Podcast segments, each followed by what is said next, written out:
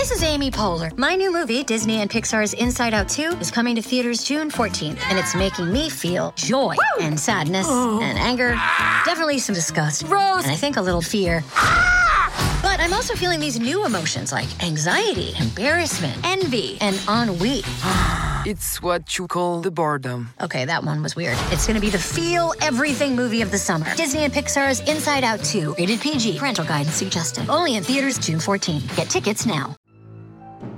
It's time for Tales of Terror, only on the Mutual Audio Network. Welcome to Tuesday Terror, right here on the Mutual Audio Network. Today we bring you the lightning bolt theater of the mind, the swamp. When Rachel sleeps, the swamp awaits her.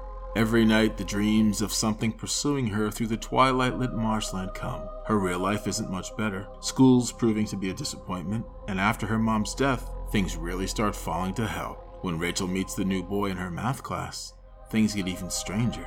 Stranger than she could have ever imagined. That's followed by the Narada Radio Company's The Cellar, Episode 3 The Horror from the Mound.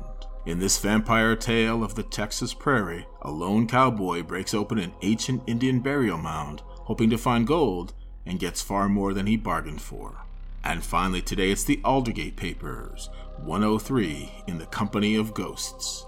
Things going bump in the night is the least of my troubles.